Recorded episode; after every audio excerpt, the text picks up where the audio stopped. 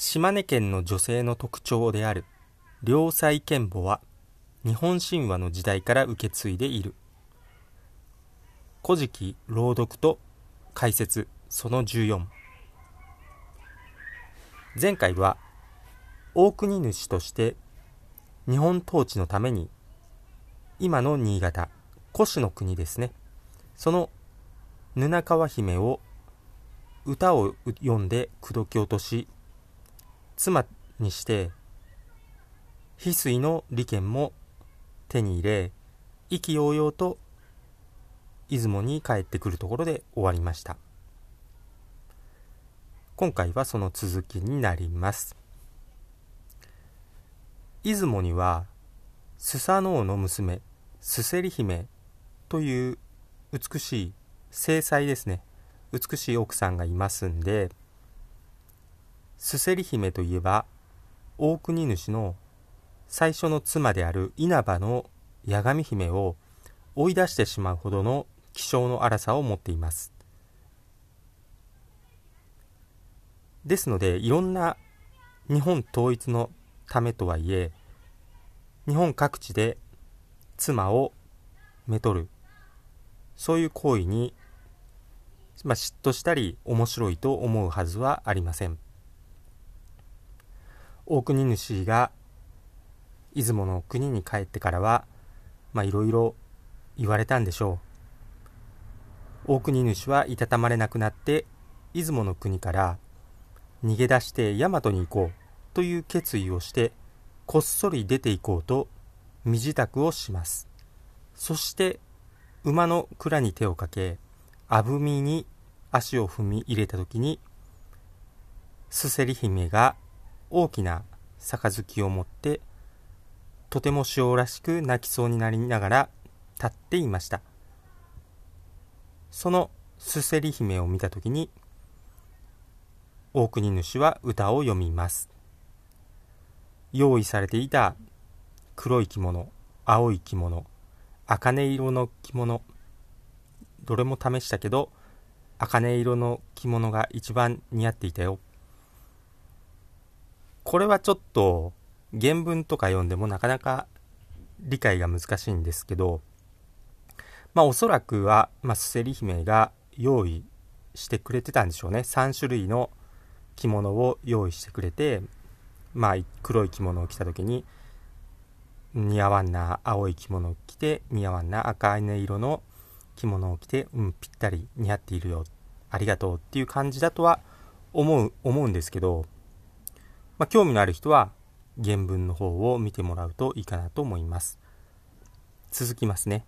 遠くへ飛ぶ鳥と同じように、私も出雲から出ていくと、悲しくないと強がっているあなたも、きっと山のふもとのすすきのようにうなだれて、泣き、雨が上がった霧の中に立ちすくむでしょう。若草のように若く美しい我が妻よ。と、すせり姫に歌を歌いました。昔の歌は五七調ですね。これで歌われています。すせり姫は大国主のその歌をこう聞いてから返しますね。すせり姫は持っていた杯をそっと大国主に渡してお酌をしながら返します。歌いました。八千穂の神様我が大国主様あなたは男ですからあちこちの島や岬に若草のような美しい妻を持っていらっしゃるでしょう。私は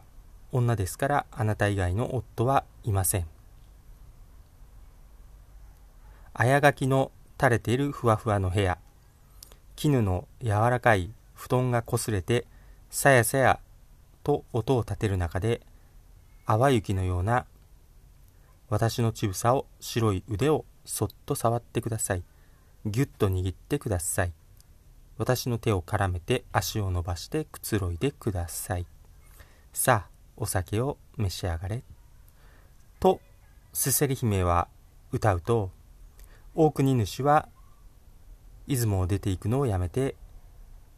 すせり姫と一緒に酒を酌み交わしてお互いの体を抱きしめ合ってそして今日までそのお姿で鎮座していらっしゃいます。めでたしめでたしなんですけどもまあ実際にはあのここから解説に入りますけどさあの大国主とすせり姫との間に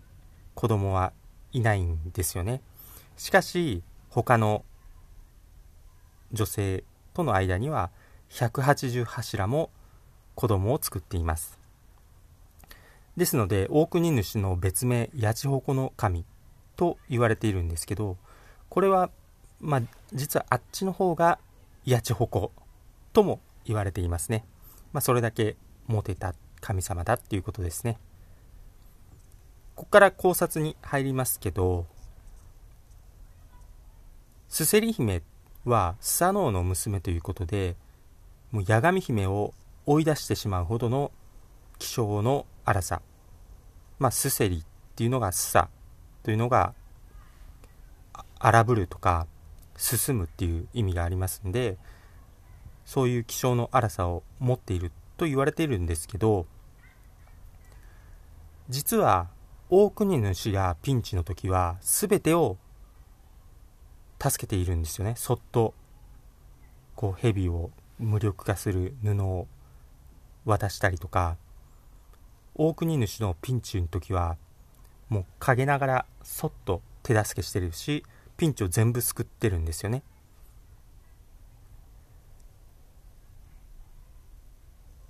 チクチク攻めて今回も今回の話でもこう大国主が他の場所で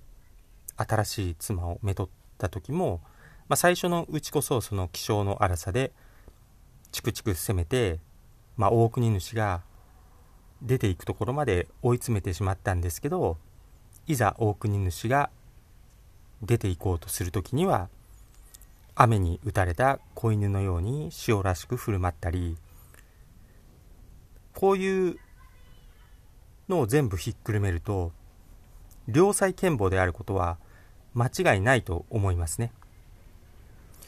そしてこのすせり姫の遺伝子っていうのが出雲の島根県ですね。今の島根県にも根付いているのがとても興味深いんですがよく言われるのが島根県の女性の特徴。これが良妻賢母だっていうふうに言われていますよね。ですのでこの島根県の県民性島根の女性の良妻賢母だと言われ言われるゆえんっていうのは実は神話とリンクしているスセリ姫の遺伝子が脈々と受け継がれているということがわかる面白いエピソードであるかなとも思いますね。しかも神話とリンクしているのは、まあ、前回の布川姫の新潟もそうですよね。新潟の女性はたくましいというふうに言われています。神話の布川姫も卑弥呼のようにこう女王だったと言われていますのでこのように神話と2000年以上経った今もこうリンクしているっていうところが本当に古事記とかこう日本の古来の書物を紐解いていくとリンクしててとても面白いですね。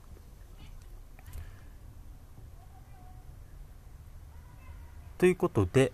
今回の話は終わります。最後まで聞いていただいてありがとうございました。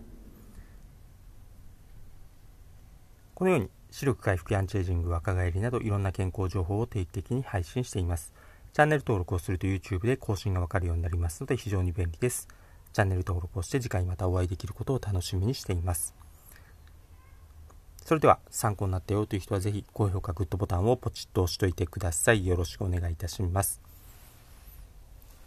では私がトレーニング中につぶやいている言葉を紹介して終わります。幸せに満たされ幸せが溢れてくる幸せにしていただいて本当にありがとうございます